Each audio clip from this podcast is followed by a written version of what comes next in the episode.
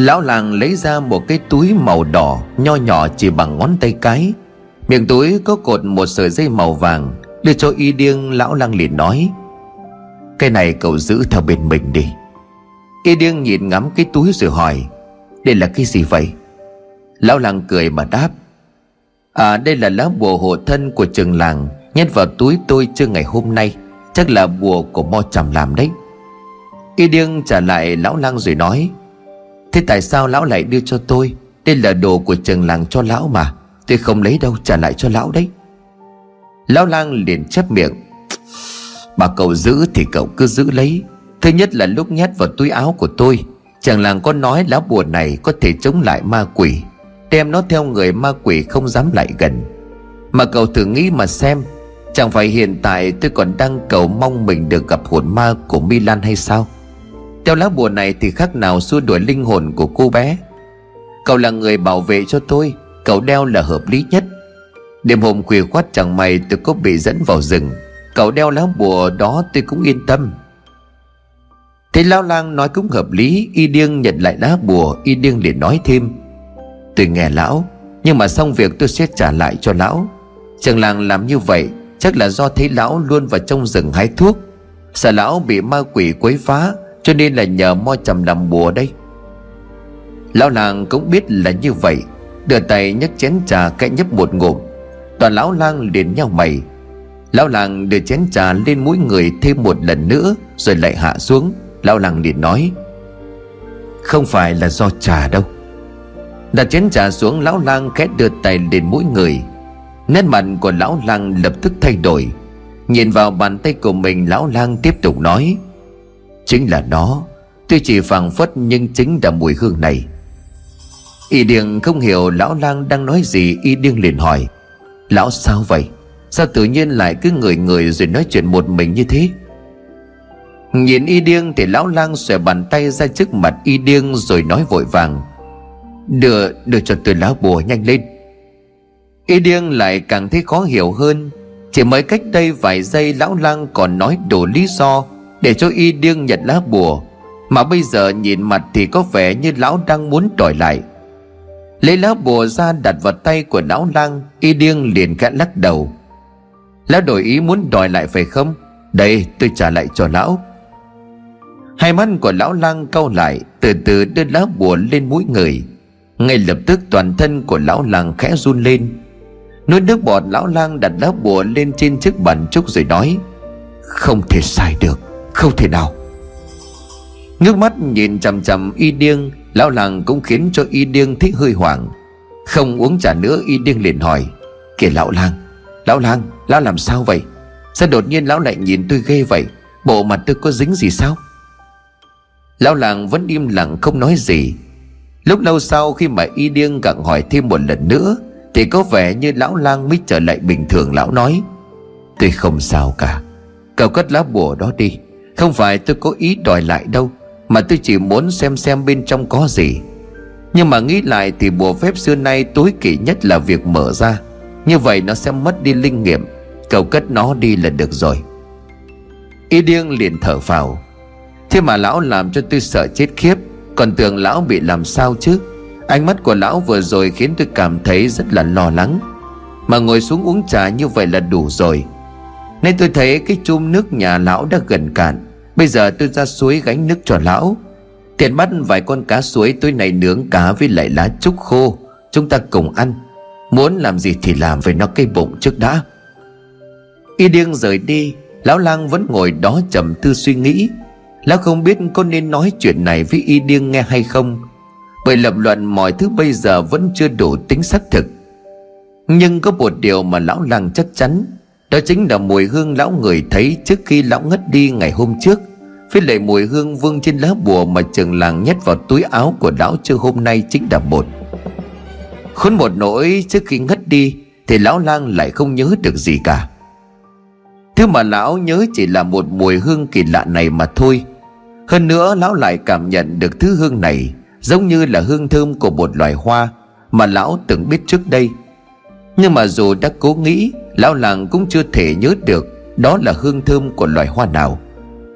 Điều mà lão lang đang phân vân chính là, Tại sao trên lá bùa lại vương mùi hương lạ này? Và vào lúc rạng sáng hôm lão lang bất tỉnh, Để rồi sau đó y điêng là người kịp thời cứu lão, Mùi hương ấy cũng xuất hiện. Trong hai người trường làng và mo trầm, Ai là người đã có mặt ở đó lúc lão lang ngất đi? Và tại sao một trong hai người họ ở đó Mà người cứu lão lang lại là y điêng Cố gắng suy luận thì đầu của lão lang lại nhói lên cơn đau không chịu nổi cơn đau mỗi lúc một tăng dần Lão lang đành phải thoát ra khỏi mớ câu hỏi hỗn độn trong đầu Run rẩy đưa bàn tay nhấc chén trà nhấp một ngụm. Lão lang dùng mình. Đầu, đầu của ta đau quá. Đêm hôm đó sau một ngày hồi hộp chờ đợi Từ lúc mặt trời còn trên đỉnh ngọn trúc Cho tới lúc bóng tối gần buông xuống Lúc này đã là gần nửa đêm không gian ở bên ngoài ngôi nhà của lão lang mỗi lúc một trở nên thanh vắng. Đâu đó chỉ có tiếng gió thi thoảng lại thổi xào xạc lay động Trên cành á của những cây trúc bao bọc quanh nhà. Cả y Điên cũng như lão lang đều chưa ai ngủ. Đã gần nửa đêm nhưng mà cả hai vẫn còn đang ngồi trên chiếc bàn trà ở ngoài hiên, Không uống rượu bởi không ai biết chắc Chuyện gì sẽ xảy ra sắp đến đây.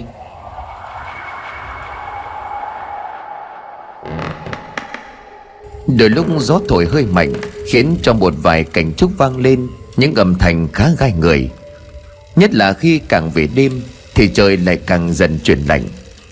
Sương mù cũng bắt đầu lan tỏa mờ mờ ảo ảo Dưới ánh sáng của trăng, Của sao trên bầu trời đêm.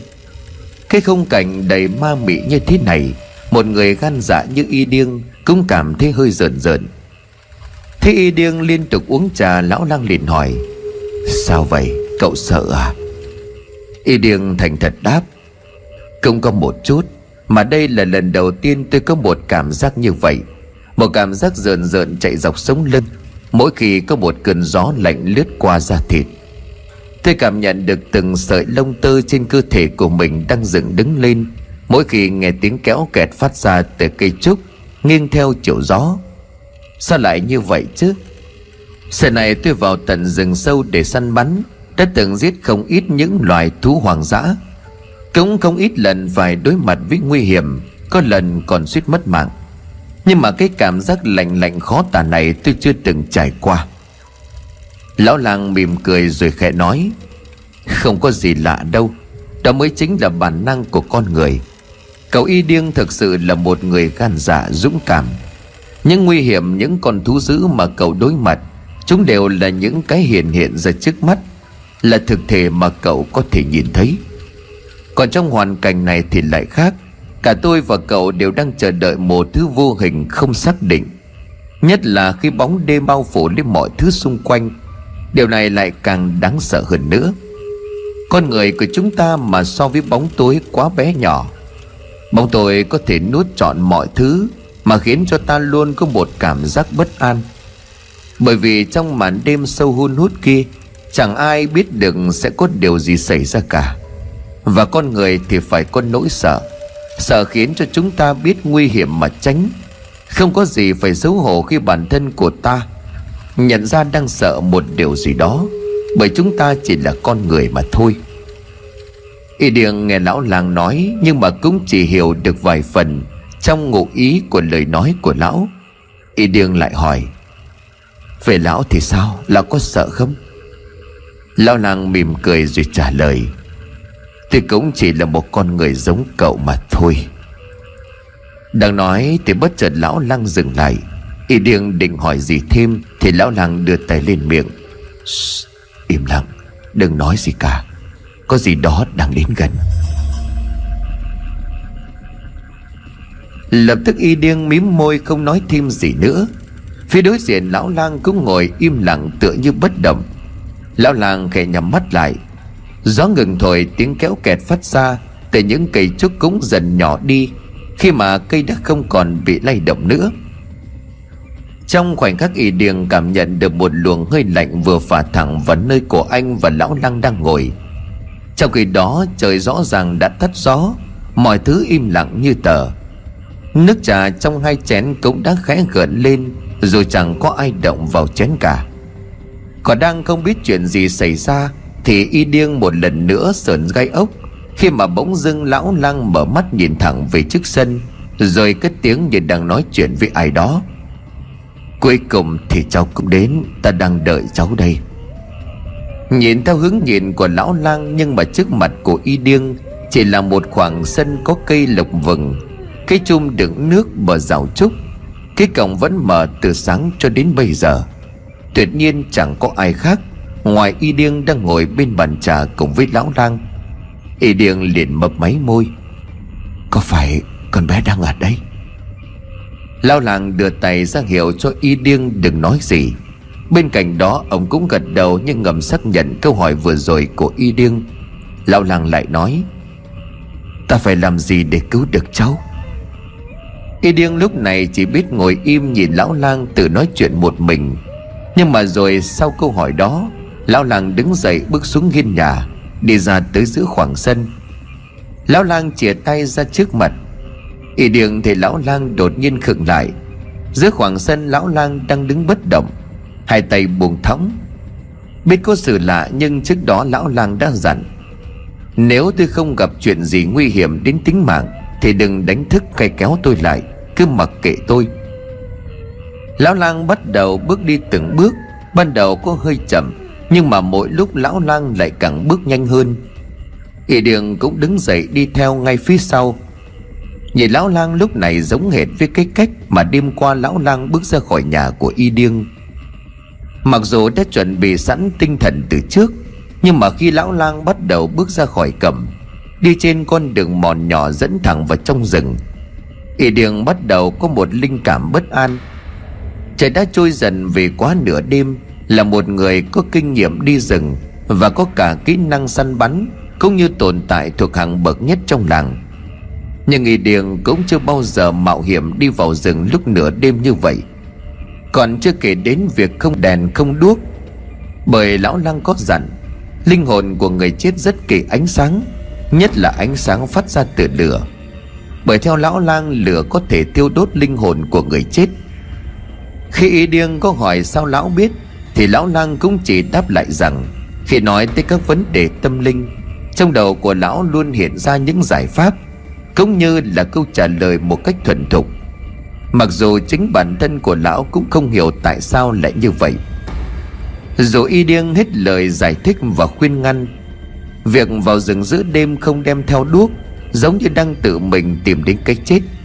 Nhưng lão làng nhất quyết không nghe theo. Lão liền nói, Nếu hồn ma của Milan tìm tới tôi để cầu cứu, Mà tôi lại làm điều gì đó khiến linh hồn cô bé đau đớn, Thế không phải là không giúp được, Mà còn làm hại cô bé hay sao?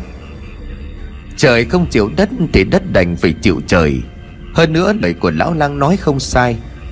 Tất cả mọi việc lão lang mạo hiểm làm Đều là vì muốn giúp đỡ cho gia đình của cô Mi Thư Cùng lúc thì lão lang lại càng khiến cho y điên cảm kích vô cùng. Không phải người dân làng Trúc, Cũng không phải thân thiết cô Mi thơ. Vậy mà chỉ với một giấc mơ trong lúc nửa tỉnh nửa say, Lão lang lại sẵn sàng bất chấp nguy hiểm để tìm ra tung tích của một cô bé được cho là đã chết trước cả khi lão lang đến ngôi làng này. Tối nay lúc ngồi ăn cơm, y điêng có hỏi lão lang sao lúc nào lão cũng luôn nghĩ và lo lắng cho người khác vậy? Nếu là người khác, có lẽ họ sẽ chẳng dạy gì vướng vào mấy chuyện như thế này. Có khi họ còn tìm tới thầy mo, nhờ làm bùa trừ ma giải tà ý chứ. Còn lão thì lại làm ngược lại, lão không sợ sao? Lúc ấy lão lang không cần suy nghĩ Mà trả lời y điên ngay. Sợ chứ, Dĩ nhiên là tôi sợ. Không chỉ một nỗi sợ mà còn là nhiều nỗi sợ khác nhau. Tôi sợ nếu như tôi xảy ra chuyện gì, Những người đang chờ tôi chữa bệnh Sẽ không ai chữa cho họ nữa. Tôi sợ sẽ thất hứa với cô Mi Thơ, Mà như vậy tôi càng làm cho nỗi đau của cô ấy lớn hơn. Tôi cũng sợ chết nữa, Mặc dù tôi cũng đã già rồi. Chưa hết đâu, Giả dụ tôi có chuyện gì Thì nỗi sợ còn lớn hơn khi mà cả khi chết đi, Tôi cũng không biết mình là ai. Nhưng mà tất cả những nỗi sợ đó không đáng sợ bằng việc Tôi thấy chết mà không cứu. Không biết tôi có thể cứu được ai hay không, Nhưng mà nếu không làm, Nỗi sợ, Sự dằn vặt đó Sẽ theo tôi đến suốt cuộc đời. Thẫn thờ trước những lời nói của lão lang, Y Điền cứ ngồi nhìn lão lang như vậy một lúc khá lâu. Đột nhiên Y Điền cười lớn rồi nói, Lão yên tâm đi, Tôi không thể để cho lão gặp chuyện gì được. Nhưng mà mọi việc không giống như những gì trong suy nghĩ của Y Điên Việc lao vào rừng giữa đêm như vậy, Quả thật là đi tìm cái chết. Người gặp khó khăn không phải là lão lang, Bằng một cách không thể giải thích. Lão làng cứ như vậy băng đi trong màn đêm tăm tối. Rừng cây đá tảng vách núi, Không khiến cho bước chân của lão lang chậm lại. Mà người đang phải vất vả bám theo lão lang Lại chính là y điêng. Không có lửa ánh sáng từ trăng sao trên bầu trời đêm cũng không soi được quá những tán cây lớn của rừng rậm. Lúc này, y điêng chỉ còn bám theo lão lang bằng thính giác, Bằng cảm nhận của tiếng sột soạt phía đằng trước. Lão lang cứ như vậy bước đi, Như thể lão là một con ma rừng đã quá thông thuộc, Từng gốc cây, từng tảng đá. Cho đến khi y điêng có thể nhìn thấy một khoảng sáng từ mặt trăng Đang xoay xuống đất, Thì cũng là lúc y điêng liền hét lên, Lão lang không được, Dừng lại đi.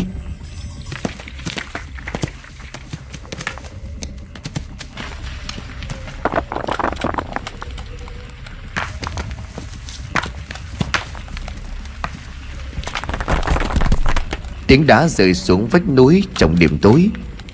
Tia điên lao cả người về phía trước. Thật may khi mà trong khoảnh khắc quyết định, Cô lao ấy đã túm được bàn tay của lão lang. Dưới ánh trăng mờ bên dưới chính là vách núi treo leo, Không nhìn được thấy đấy Bởi lúc này đang là trời đêm. Chỉ chờ một giây nữa thôi Thì nếu rơi xuống vách núi, Chắc chắn lão lang không thể toàn mạng. Gồng hết sức mình để giữ lão lang lại, Y điên liền gọi lớn, Lão lang! Tỉnh lại đi, Tỉnh lại mau đi. Phải tới lúc này lão lang mới mơ hồ mở mắt, Còn chưa kịp nhận ra mình đang ở đâu. Chỉ biết cơ thể đang lơ lửng giữa khoảng không, Xung quanh chỉ có bóng tối bao trùm. Nắm lấy cổ tay của y điêng mày cho lão lang vẫn còn chưa tận số. Y điêng khá vất vả mới kéo được lão lang trở lên.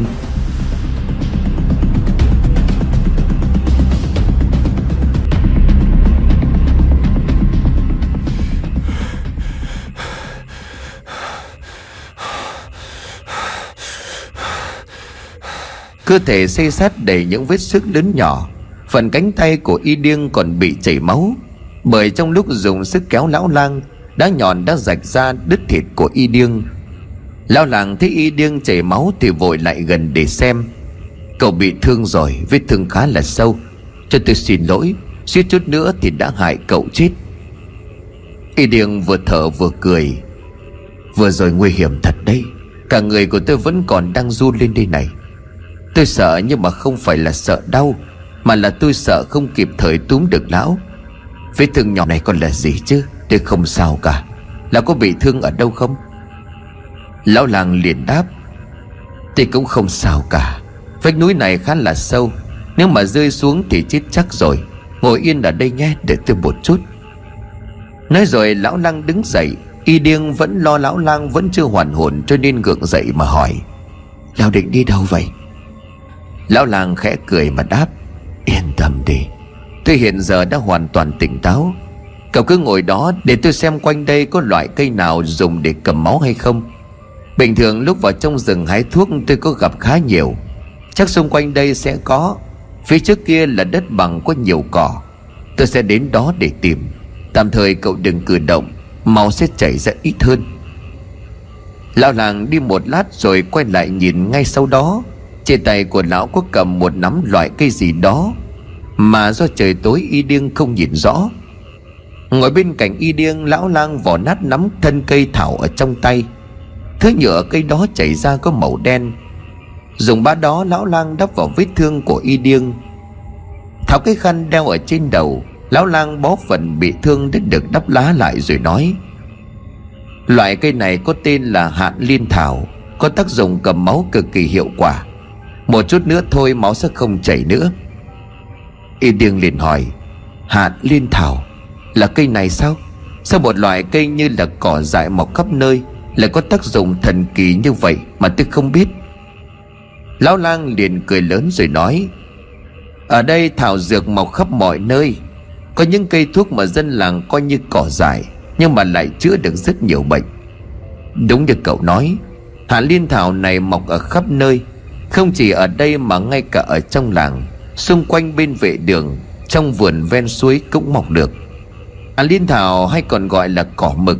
Như là cậu thấy đấy, Vỏ nát nó sẽ ra một thứ nước màu đen như mực. Loại cây này có tính hàn, Cỏ nhọn nồi tính hàn, Vị ngọt, chua. Lợi về các kinh tỳ vị, Có công dụng thanh nhiệt giải độc, Mát huyết cầm máu, Bổ gan thận. Có thể dùng tươi hoặc là phơi khô. Ở nhà tôi cũng phơi khá nhiều để làm vị thuốc, Chứ một số bệnh như là vắng đầu, Đau lưng vàng da. Nếu được thêm cùng một vài loại thảo dược khác, Còn tăng thêm dược tính chữa sốt xuất huyết, Bó ở bên ngoài còn có giúp liền xương.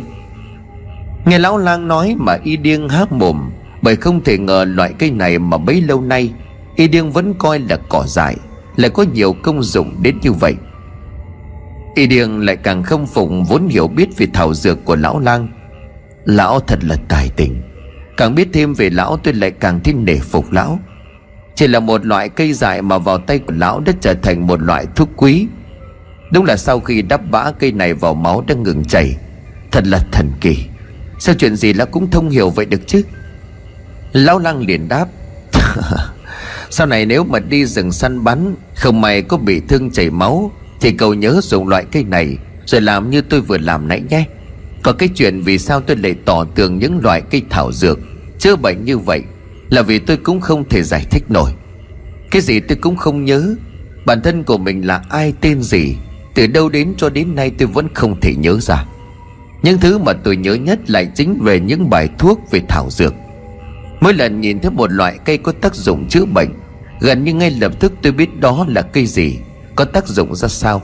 Biết cả tên của từng loại Thời gian vừa qua tôi vẫn nghĩ, Có khi nào trước khi tôi mất trí nhớ, Tôi đã là một thầy thuốc thực sự hay không? Y điên liền nói, Điều đó thì còn cần phải bàn cãi hay sao? Tôi chắc chắn lão là một thầy thuốc, không những vậy còn là một bậc danh y đại tài. Nói lão đừng cười, tôi cho rằng trong lúc đi tìm cây thuốc quý, Lão đã đi đến nơi đây rồi gặp phải một tai nạn. Kiểu như là rơi từ trên cao xuống nhưng mà không chết vậy.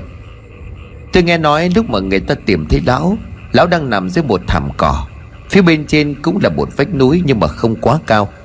Bên cạnh còn có một vài cành cây bị gãy. Vậy nên rất có thể lão đang ngã từ trên đó xuống.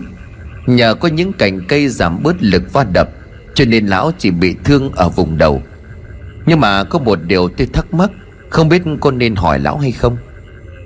Lão lăng liền đáp, Có gì cậu cứ hỏi đi. Y điên liền tiếp, Những gì mà lão nhớ đều về thuốc, về thảo dược. Vậy chẳng lẽ không có bài thuốc nào Có thể giúp lão khôi phục được trí nhớ hay sao? Lão làng liền đáp, Nói không có thì không phải, nhưng mà nói có thì cũng không hẳn là phương thuốc chữa bệnh của tôi. Bởi những bài thuốc này chỉ có tác dụng dưỡng thần, Giúp tôi tỉnh táo hơn trong khoảng thời gian hồi phục vết thương ở đầu. Chúng không thể hồi phục trí nhớ của tôi trước kia. Tôi đã thử cả mấy bài thuốc trong 3 tháng gần đây không có tác dụng. Ngược lại, có những lần uống thuốc xong, Đầu của tôi lại thấy đau hơn bao giờ hết. Tôi luôn có một cảm giác đó là sâu thẳm bên trong phần ký ức đã mất của tôi. Có một điều gì đó vô cùng đen tối. Nó khiến cho tôi cảm thấy sợ hãi đến cùng cực. Mỗi khi tôi cố gắng tìm cách để chạm vào nó, Để cố gắng nhìn xem bên trong khoảng đen đó là thứ gì. Nhưng mà bản năng của một con người lại mách bảo tôi rằng, Đừng có nên làm như vậy. Bên cạnh đó, cuộc sống hiện nay của tôi ở làng Trúc rất yên bình. Có đôi lúc tôi cũng nghĩ, Thay vì cố gắng tìm lại ký ức Chỉ bằng tôi cứ sống an yên tại nơi đây, Ngày ngày ngắm rừng trúc bảo trí thuốc, Chữa bệnh cho bà con. Như vậy chẳng phải là thanh thản vui vẻ hơn sao? Tính ra thì tôi cũng đã già cả rồi, Còn mong một cuộc sống gì hơn thế này nữa. Y điêng gật đầu rồi nói, Lão nói như vậy cũng phải. Nếu như việc tìm lại ký ức đã mất Khiến cho lão phải chịu nhiều đau đớn như vậy, Thì thà rằng bỏ qua nó đi. Ngôi làng này rất cần lão. Nếu lão cũng yêu mến chúng tôi Thì hãy ở đây. Là cũng sẽ trở thành một người dân của đảng trúc. Việc lão mạo hiểm cả mạng sống của mình để giúp cho chị mi Thư là một việc không phải ai cũng dám làm tôi sẽ đem chuyện này kể lại với trường làng cũng như mọi người ở trong làng. Thời gian vừa qua tuy chưa phải là lâu, Nhưng mà lão đã cứu mạng không ít người ở đây. Ngay cả con trai của trường làng Cũng là do lão đưa từ địa ngục trở về. Mọi người chắc chắn là sẽ chấp nhận lão thôi. Giờ tôi mới thực sự hoàn hồn nghĩ lại chuyện khi nãy. Lão cứ như vậy bước thẳng xuống vực Mà tôi dùng mình. Nghỉ ngơi cũng đã lâu Lão cho tôi hỏi tại sao lão lại làm như vậy được không? Bởi lúc đó lão không biết mình đang bước chân vào chỗ chết. Lão làng liền đáp, Tôi không biết Công nhận lần trước, Cơ thể của tôi không phải do tôi kiểm soát. Tôi chỉ nhớ lúc tôi đang ngồi với cậu, Thì thấy trước sân nhà xuất hiện một đứa bé gái, Chính là đứa bé hôm trước. Cũng như vậy con bé gọi tôi cầu cứu. Nó nói là tôi đi theo nó. Sau cùng tôi tỉnh lại Và nhận ra mọi việc xung quanh. Thì cũng chính là lúc mà tôi đang treo leo Ở dưới vách núi Và được cậu cứu mạng. Y Điêng liền hỏi, Nếu Mỹ Lan muốn lão cứu nó, Vậy tại sao lại dẫn lão đi chết chứ? Chẳng lẽ con bé muốn bắt người chết cùng sao? Lão làng liền lắc đầu, Tôi nghĩ không phải như vậy đâu, Đừng trách con bé mà tội nghiệp. Người và ma quỷ vốn dĩ ở hai thế giới riêng bởi vậy tôi mới nói là âm dương cách biệt. Đôi khi tiếp xúc với người thuộc về thế giới bên kia Cũng là một điều nguy hiểm. Có thể mất mạng sống lúc nào không hay. Con bé hiện giờ đã là hồn ma, Sao có thể trách nó như là người còn sống được chứ? Y điêng liền thở dài. Đến lúc này mà lão vẫn còn có thể nghĩ được như vậy. Lần này thôi, Lần sau tôi không để cho lão đi tìm cây chết như vậy nữa. Cũng đã quá đêm rồi. Để tôi đưa lão về. Ở lại trong rừng lúc này không phải là chuyện tốt lành gì. Đi thôi nào. Y điêng định đứng bật dậy Nhưng lão lăng liền nói, Khẩm, Chúng ta hãy ở đây cho đến khi trời sáng. Không phải tự nhiên mà con bé dẫn chúng ta đến đây. Bên dưới vách núi này chắc chắn có điều gì đó. Đợi trời sáng tôi muốn xuống đó để xem xét lại thật kỹ. Y điêng liền hỏi, Sao lão lại nghĩ như vậy? Chỗ này không phải là vực núi mà anh Iso cùng con bé rơi xuống. Lão lang liền trả lời, Vì khi tôi tỉnh lại, Lúc nhìn xuống bên dưới, Tôi thấy con bé đang đứng trong bóng tối ngước mắt nhìn tôi. Có thể đây mới chính thực sự Là nơi mà con bé đã chết.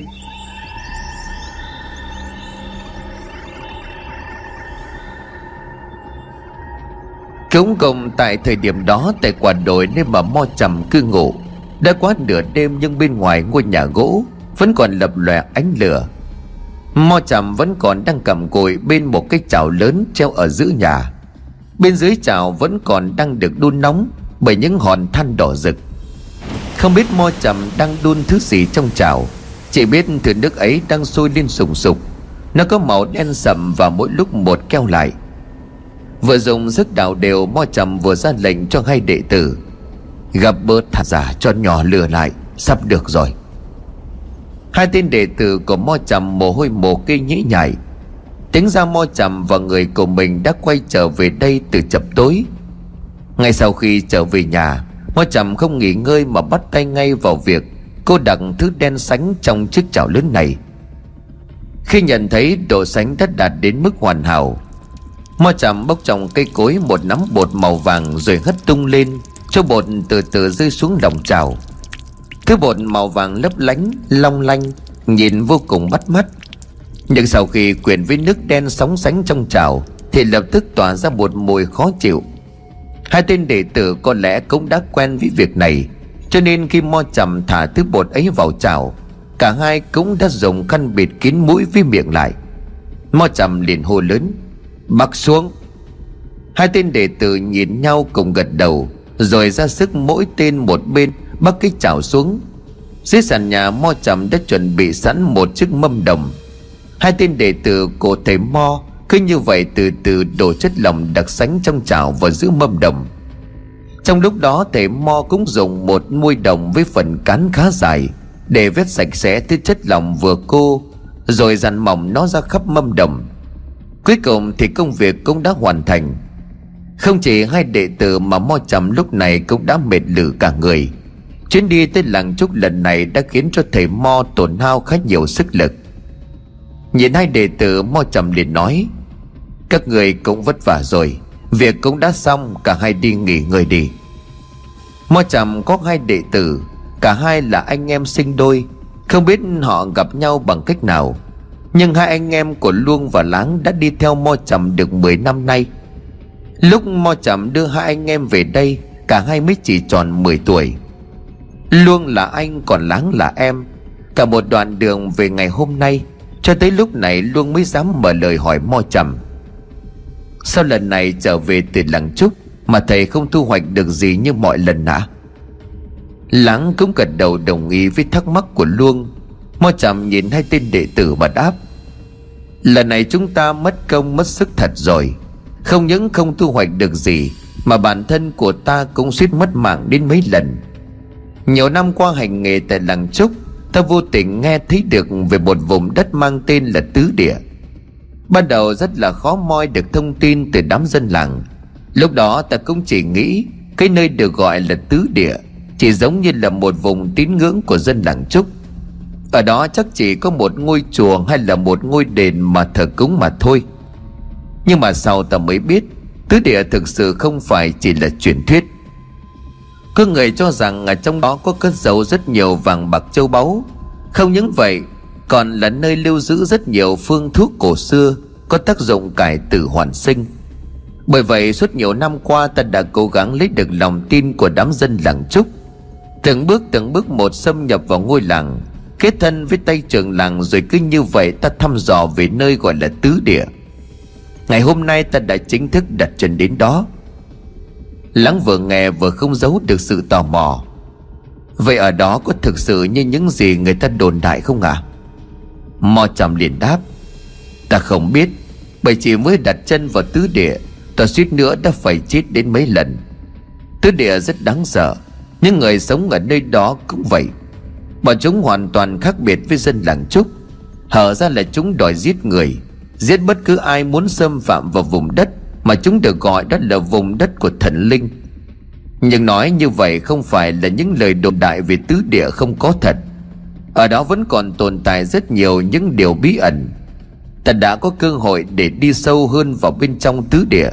Bởi lẽ bọn chúng dường như đang gặp một vấn đề lớn. Và chúng đều nghĩ ta có thể giúp chúng giải quyết vấn đề này. Nhưng mà ta đâu thể làm được. Vốn dĩ ta cũng đâu phải là thầy mo.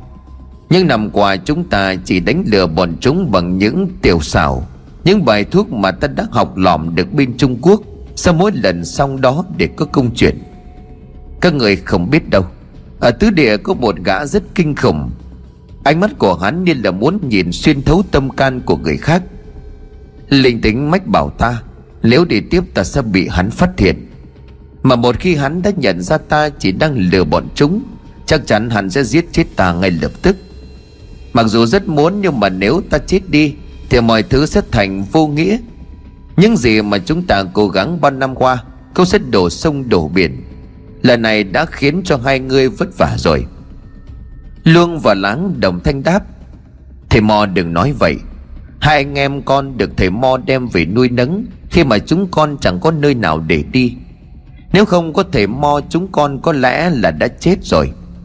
Đừng đi theo hầu hạ thầy Mo, Anh em còn chấp nhận làm tất cả. Cho dù có phải bán mạng, Chỉ mong sao Nói đến đây, cả hai anh em bỗng dừng lại. Mo trầm lại cười rồi nói tiếp. Thôi được rồi, Tấm lòng của các ngươi ta cũng đã hiểu. Gọi là nuôi nấng nhưng mà trong 10 năm qua, Hai anh em của ngươi cũng đã giúp ta không ít. Cuộc sống lúc trước tuy nay đây mai đó, Nhưng mà có lẽ vui hơn khoảng thời gian 7 năm trở lại đây. Nhưng mà cũng đến lúc mà chúng ta cần phải rời bỏ nơi này. Luông liền nói, Có phải thầy sợ rằng đám người ở làng Trúc sẽ tìm đến đây? Mo trầm liền gật đầu, Đúng vậy, Chắc chắn là chúng sẽ tìm đến. Dân làng trúc không đáng sợ, Nhưng mà thứ ta sợ chính là những đám người ở tứ địa. Nói theo một cách nào đó Thì có lẽ chính ta Là người không phải dân làng trúc Mới lại được đi vào tứ địa. Thậm chí ta còn đến một trong bốn nơi Mà chúng gọi là địa linh. Tóm lại, ta đã biết quá nhiều. Nếu ba ngày nữa ta không quay lại như đã hứa, Bọn chúng sẽ không tha cho ta. Và tất nhiên là cả hai người nữa. Do vậy, ta mới hẹn chúng ba ngày sau, Chờ ta luyện được bùa yểm sẽ quay lại. Nhưng làm gì có bùa yểm nào chứ? Ngay ngày mai, Chúng ta sẽ thu dọn rồi lên đường. Lúc này lắng mới hiểu lý do tại sao ngay sau khi trở về, Thầy Mo lại vội vàng cô nhiều thuốc đến như vậy. Mo trầm liền nói tiếp, Thôi cũng đã muộn rồi, Hai anh em của ngươi đi ngủ đi, Cho thuốc này phải qua 7 tiếng nữa mới khô lại. Nghỉ ngơi đi, Ta đi xuống tầng hầm, Ngày mai chúng ta sẽ lên đường rời đi chỗ khác.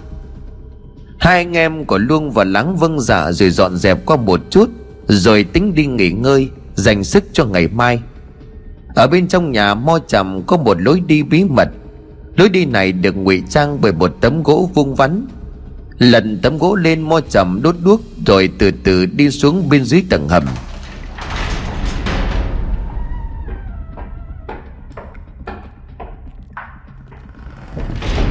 Cả ba người đều không hề hay biết rằng, Từ lúc họ rời khỏi làng trúc đã bị một nhóm người bám theo. Cuộc nói chuyện của Mo Trầm cùng với hai người đệ tử sớm giờ Cũng đã bị chúng nghe hết toàn bộ. Ngôi nhà gỗ của Mo Trầm lúc này đã bị bao vây. Bên trong nhà luôn liền nói với Láng, Đây là nơi mà chúng ta ở lại lâu nhất đó nhỉ? Vậy mà cũng đã gần 7 năm. Nói rời đi nhưng mà cũng thấy có chút gì tiếc nuối. Đám người ở làng trúc ấy những năm qua đối đãi với chúng ta không tệ. Vậy là mày sẽ không gặp lại nhau nữa rồi. Ủa, mà mày đang làm gì vậy Láng? Láng lấy ra một tấm vải đen rất lớn, Láng liền đáp. Em cứ nghĩ chúng ta sẽ không phải dùng đến thứ này. Nhưng mà 7 năm qua, kể từ khi chuyện đó xảy ra, Mọi thứ không thay đổi. Đến cuối cùng, cả bốn người chúng ta vẫn phải chạy trốn chui lùi. Chẳng lẽ cứ mãi như vậy sao? Cánh cửa đột nhiên bị đập bung ra. Từ bên ngoài một đám người mặc đồ đen che kín khuôn mặt. Chỉ hở duy nhất một đôi mắt lao thẳng vào bên trong.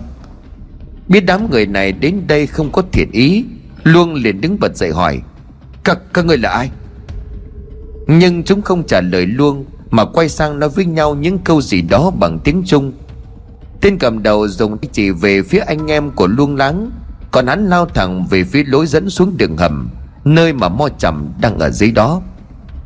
Luồng lãng đứng ra ngăn cản, Nhưng mà những tên bịt mặt mặc đồ đen này, Tên nào tên nấy đều rất nhanh và mạnh. Chỉ bằng một vài bước di chuyển, Hai anh em của Luông và Láng đã bị khống chế. Luông mặc dù bị ấn dúi đầu xuống đất, Nhưng vẫn cố gắng hét lên, Thầy bò, Mau trốn đi! Những tên mặc đồ đen bịt kín lập tức đánh ngất cả hai anh em của Luông Láng. Chúng chối chặt hai anh em sinh đôi vồ ghế. Cất cử hai tên ở lại canh chừng. Sau đó ba tên còn lại đi cùng kẻ cầm đầu xuống bên dưới đường hầm. Lúc này ở dưới hầm, Mo chầm cũng nghe loáng thoáng thấy có tiếng ai đó vừa gọi. Những tiếng gọi đó lại im bặt không còn vang lên nữa. Thành thử là Mo chầm chỉ nghĩ đến, Trên hai anh em của luông lắng đang nói chuyện với nhau. Giá ánh đuốc lập lòe Mo chầm đang ngồi thu mình dựa vào vách hang Ở phía sau lưng. dáng vẻ ủ rũ mệt mỏi, Nhưng cũng dưới ánh lửa ấy, Khuôn mặt của thầy Mo đang thoáng lên một nỗi đau buồn u uất. Khi mà đôi mắt của ông ta cứ nhìn chằm chằm vào những cái chắn song bằng gỗ ở trước mặt, Giống như là một ngục tù tăm tối, Những thành gỗ lớn nên là đang giam cầm, Ngăn cách một thứ gì bên trong với thế giới bên ngoài. Mo trầm ngồi buông thõng đôi tay miệng khẽ nói, Năm năm đã trôi qua Ta vẫn chưa thể thành công. Tưởng rằng sẽ có thể yên ổn ở đây thêm một thời gian nữa. Nhưng có vẻ mọi chuyện càng lúc càng vượt quá tầm kiểm soát. Có khi nào ta nên giết nó trước khi quá muộn hay không? Tiếng của một sinh vật lạ gầm rú ở trong căn ngục tối vang lên. Nhưng Mo Chạm vẫn thản nhiên ngồi đó cứ như thể ông ta đã quá quen thuộc với việc này. Trên những thành gỗ của ngục giam, Hai bàn tay để lông lá đen xì cùng với đó là những móng vuốt sắc nhọn, Còng quắp lại như là móng của đại bàng, Đang bám rồi cứ như vậy cào vào mặt gỗ. Ánh lửa từ ngọn đuốc bất chợt cháy sáng hơn. Trên tất cả các thành gỗ Đều đã bị cào sức không thanh nào còn nguyên vẹn. Sinh vật kỳ lạ đen xì với hình thù quái dị đó Tiếp tục kêu lên những âm thanh đầy chói tai. Cứ sau mỗi lần nghe nó kêu lên như vậy, Mo chạm lại ôm đầu gục xuống đầy đau khổ. Nhưng cũng đúng lúc đó, Mo chạm nghe thấy có tiếng bước chân của ai đó Đang đi đến gần. Trước mặt lên nhìn thấy Mo thấy có ba ngọn đuốc Đang cháy mỗi lúc một gần với ông hơn. Chỉ vài giây sau khi mà Mo chầm còn chưa hiểu chuyện gì xảy ra, Thì ở một góc sâu nơi cuối đường hầm đã được đúc soi lên sáng bừng. Những tên mặc đồ đen bịt kín mặt đã xuất hiện.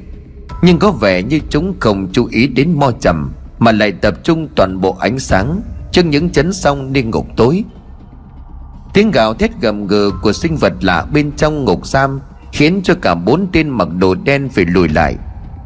Chúng không dám xoay đúc vào bên trong nữa. Tên cầm đầu nuốt nước bọt, Hắn kéo khăn bịt mặt xuống. Đó chính là A Lực. Là đại đệ tử của A Lìn đạo sĩ.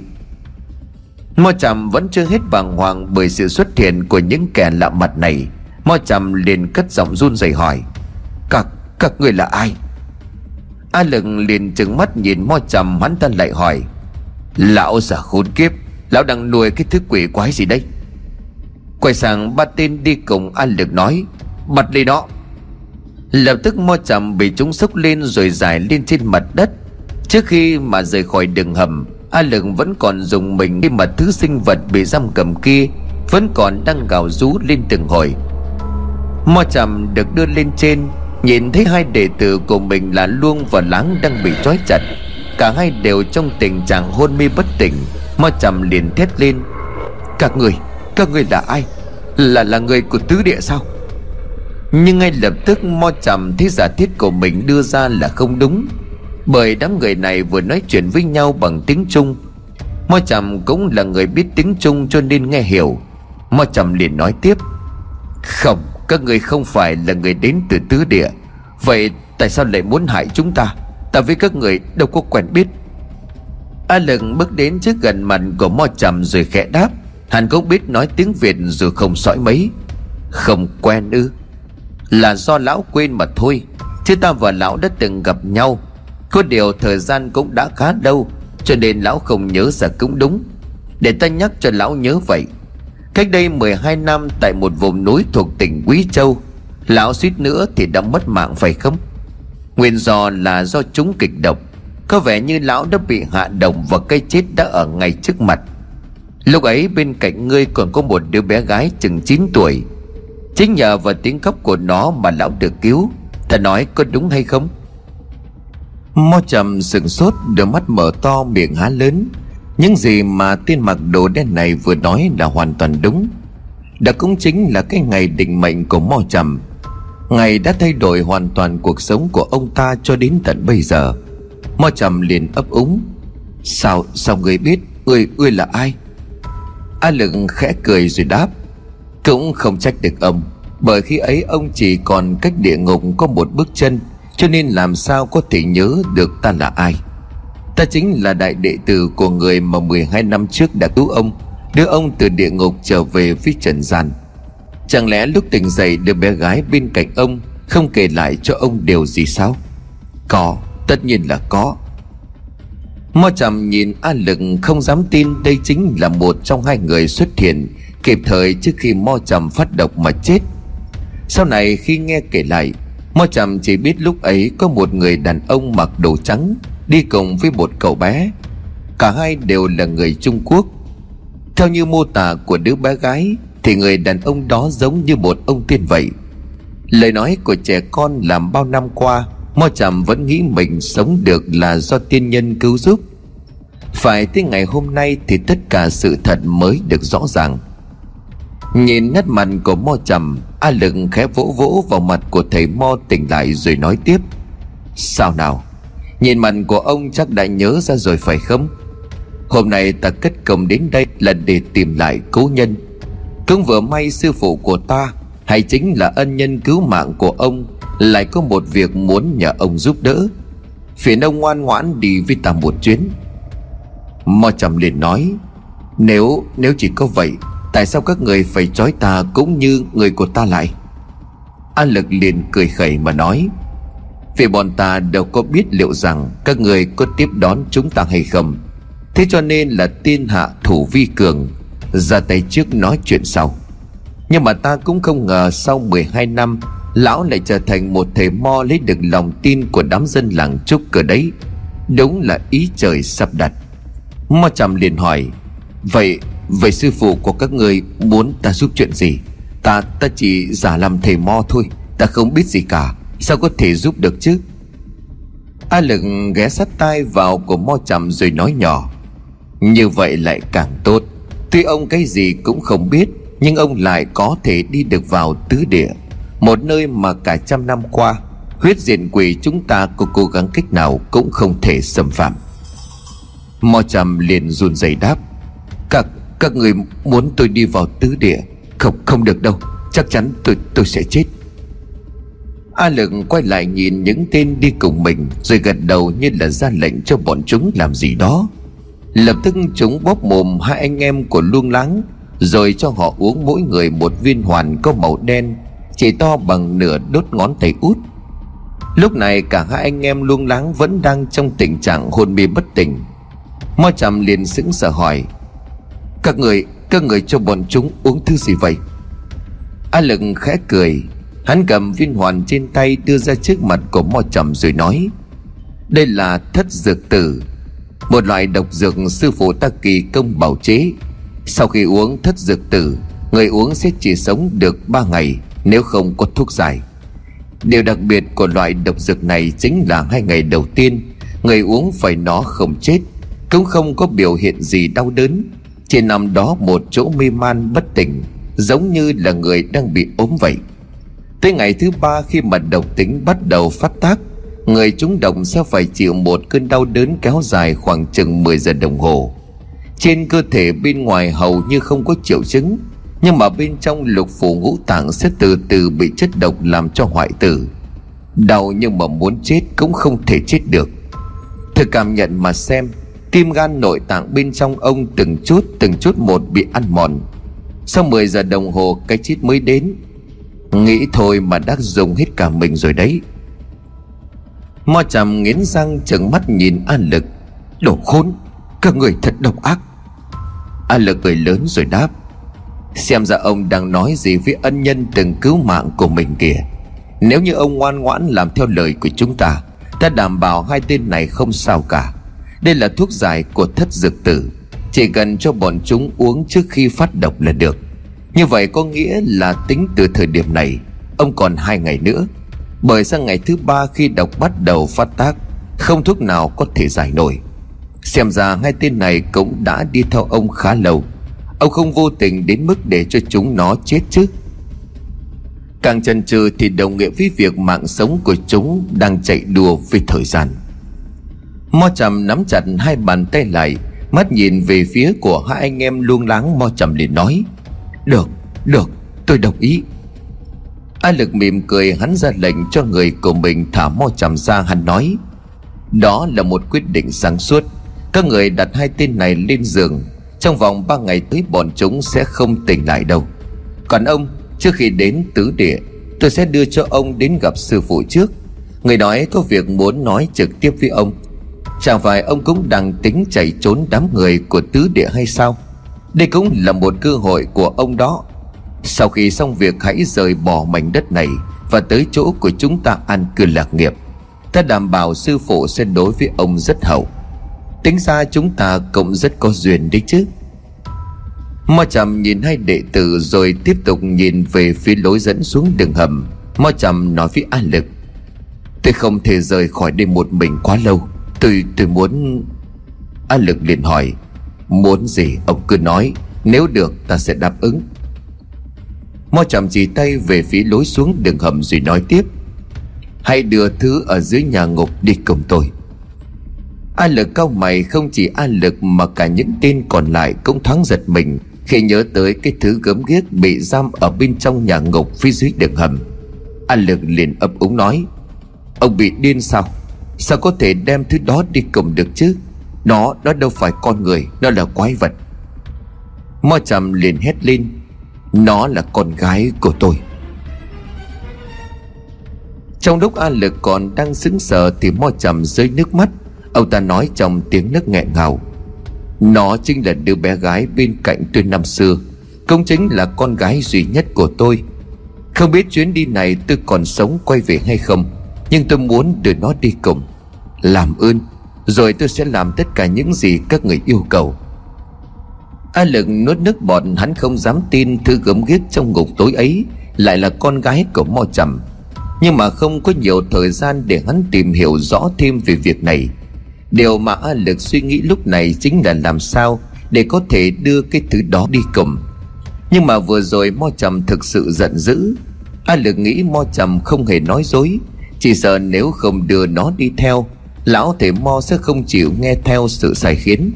A lực liền hỏi, nhưng mà ông cũng thấy nó rồi đó, Nó rất hung dữ, Sao có thể Mo trầm liền đáp, Chỉ cần các ngươi chịu giúp tôi sẽ có cách. Đây cũng không phải lần đầu tiên tôi đưa nó đi rời đến một nơi ở mới. Các người nhìn thấy cái mâm đồng kia chứ? A lực gật đầu, Mo trầm liền nói tiếp, Đó là một loại thuốc có tác dụng an thần cực kỳ mạnh. Người bình thường chỉ cần dùng một lượng nhỏ bằng hạt đỗ đen Cũng đã có thể ngủ ly bì nguyên một ngày. A Lực liền hỏi, Vậy tại sao ông lại cô ra nhiều đến như vậy? Mo Trầm liền trả lời, Là bởi vì muốn đưa nó đi Tôi cần phải dùng một lượng thuốc lớn. Chỗ đó cũng chỉ đủ dùng cho nó trong vòng 5 ngày và thôi. Sau khi cô xong đợi chừng 7 giờ đồng hồ, Thuốc sẽ khô lại, Có thể chia ra thành từng bánh nhỏ. Mỗi lần dùng thuốc sẽ được đưa vào cùng với thức ăn. Nó ăn xong sẽ ngủ Và như vậy chúng ta có thể di chuyển. Nhưng thuốc chỉ có tác dụng với nó trong vòng 6 tiếng mà thôi. Theo như các người nói, Thì các người từ bên Vân Nam Trung Quốc, Liệu 6 tiếng có đủ thời gian không? Bởi ngoài vấn đề này, Nó còn rất sợ ánh nắng mặt trời. Bây giờ đã là 3 giờ sáng, Chỉ e là khi mặt trời lên cao, Nó sẽ cảm nhận được sẽ gây ra rắc rối. A lực liền hỏi 6 tiếng là đủ rồi. Tuy phải đi đường rừng nhưng mà bao nhiêu năm qua, Chúng tôi cũng đã tạo ra được một con đường bí mật Để lưu thông giữa hai bên biên giới. Vấn đề ở đây là làm sao có thể kiêng thứ đó đi được chứ? Hơn nữa, nếu trong quá trình di chuyển, Lỡ mày nó tỉnh dậy, Thì chỉ với một vuốt của nó thôi, Cũng đủ giết chết người rồi. Mò trầm liền đáp, Chúng tôi đã có chuẩn bị. Có một cái cúi ở bên ngoài cái cối này đã được chế thêm cả bánh xe. Còn tấm vải đen khổ lớn kia là dùng để che cúi lại, Tránh ánh nắng mặt trời. Sau khi cho nó ăn thứ thuốc này, Tôi cần mấy người đưa nó vào cũi Rồi chúng ta sẽ di chuyển. Như vậy được chứ? Tuy nó có là quái vật Thì nó cũng là đứa con gái duy nhất của tôi. Tôi sống đến bây giờ cũng là vì nó. Đừng bắt bố con tôi phải xa nhau, Khi mà tính mạng của tôi có lẽ Cũng sắp không còn. A lực liền cười khẩy Tôi không biết vì sao con gái của ông lại thành ra như vậy. Thế nhưng mà xem ra ông rất may mắn đó. Chuyến đi này không chừng lại là cứu cánh của cuộc đời hai cha con của ông. Nói cho ông biết, Sư phụ của ta là một bậc thánh nhân trong việc luyện đan dược. Thư ếm giải trừ bùa ngài. Tôi biết chừng người lại có thể giúp con gái của ông trở lại bình thường. Mò trầm liền sừng sốt. Thật vậy sao? Làm ơn Tôi cầu xin các người chỉ cần có cách giúp cho con bé thoát khỏi bộ dạng ấy. Cho dù bảo tôi chết, Tôi cũng sẽ chết. Chỉ một câu nói mà A Lực ngay lập tức đã nắm được điểm yếu nhất của Mo Trầm. Trước đó hắn cứ nghĩ Chỉ cần dùng mạng sống của hai tên đệ tử kia. Nhưng mà bây giờ hắn đã nhận ra Thứ mà hắn gọi là quái vật kia Mới chính là mấu chốt. A Lực khẽ nhuận miệng cười, Một nụ cười đầy gian xảo. Vậy thì mau đến gặp A Lìn sư phụ thôi nào.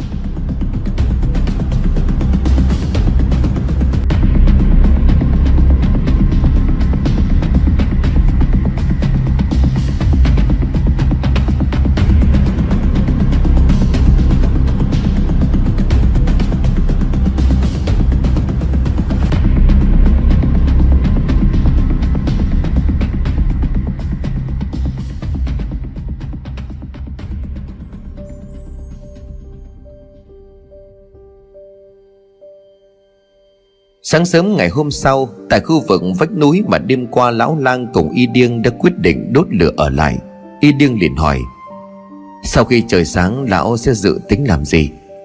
Lão lang liền đáp, Tìm cách để đi xuống bên dưới vách núi đó, Nhưng mà bây giờ thì chưa được, Trời vẫn còn tù mù lắm. Chẳng hiểu sao tôi lại có một linh cảm chắc chắn rằng Bên dưới vách núi này có gì đó liên quan đến con bé Milan Cảm giác như là chúng ta đang đến rất gần với con bé vậy. Ê điêng liền ngạc nhiên. Tôi thì chẳng thấy gì cả, Nhưng mà riêng chuyện lão suýt nữa thì mất mạng Không đủ khiến cho tôi tin rồi. Đợi khi trời sáng, tôi sẽ trèo xuống dưới đó. Nếu tìm thấy gì, tôi sẽ báo với lão. Chứ để cho lão làm việc này, tôi không yên tâm. Lão lang liền gật đầu. Cảm ơn cậu. Đúng là với tuổi tác của tôi hiện giờ Thì khó có thể trèo được xuống dưới đó. Mặc dù tôi rất muốn tự tôi đi xuống tìm hiểu, Nhưng mà miễn cưỡng quá lại hóa ra hỏng chuyện. Y điêng cười đáp, Lão yên tâm đi, Tôi đã trở thành đôi mắt của lão. À mà bây giờ mới nhớ, Có phải chiều hôm qua, Lão định nói gì đó với tôi về đá bùa của mo trầm phải không? Lão làng suy nghĩ mấy giây rồi lão khẽ nói, Đúng là có chuyện muốn nói. Thế nhưng vì tôi cũng chưa chắc chắn cho nên tạm thời gác qua một bên. Sau khi trở về, tôi sẽ nói riêng với cậu, Bởi vì chuyện này có khả năng còn liên quan đến cả trường làng nữa. Y điêng nghe lão lang nói như vậy thì cũng không hỏi gì thêm. Cuối cùng thì trời cũng đã sáng hẳn. Mặt trời bắt đầu len lỏi qua từng tán lá rừng, Vẫn còn ẩm ướt hơi sương. Cả đêm không ngủ nhưng có vẻ như tinh thần của lão lang cũng như là y điêng vẫn rất là phấn chấn. Bởi suốt một năm qua, sự biến mất đầy bí ẩn của cô bé Milan Cho đến thời điểm hiện tại, Nhờ vào lão lang mới có một chút manh mối. Mặc dù chuyện này mà kể ra, Chắc ai nghe cũng phải dùng mình nổi ra gà. Là một người chuyên vào trong rừng săn bắn, Cho nên kỹ năng cũng như khả năng sinh tồn Cộng với việc thích nghi của y điêng là vô cùng nhạy bén. Sau khi có thể nhìn rõ xuống bên dưới vách núi Xác định vách núi không quá sâu, Nhưng mà thay vào đó lại là khá hiểm trở. Nhiều những dãy đá nhô lên sắc nhọn Và cứ như vậy thoải dần xuống rừng cây Ở bên dưới trần vách núi. Nhanh chóng dùng những loại dây leo Rồi khéo léo liên kết chúng lại, Cho đến khi cảm thấy đủ dài. Y điêng buộc một đầu dây rừng vào gốc cây lớn, Phần còn lại thả xuống vách núi Để chuẩn bị đu dây trèo xuống. Lão lang liền nói Cậu phải cẩn thận đó. Giờ mới nhìn thấy rõ. Đêm qua nếu rơi xuống đây, Thì chắc khó mà toàn thây. Y điêng liền đáp. Lão đừng có lo. Chuyện tuy là nguy hiểm Nhưng vách núi này không quá sâu. Tôi xuống dưới đó nếu có phát hiện gì, Sẽ trở lên nói với lão. Thôi, tôi đi đây. Dứt lời thì y điêng nắm chắc vào sợi dây rừng, Rồi bắt đầu trèo xuống. Có vẻ như lão làng đã lo lắng hơi thừa. Chỉ một loáng sau y điêng đã đặt chân xuống bên dưới vách núi. Từ bên dưới y điêng liền nói vọng lên, Bây giờ tôi phải làm gì tiếp theo? Lão làng liền đáp, Cậu hãy tìm kiếm xung quanh khu vực chân núi, Nhưng mà đừng đi quá xa vào trong rừng.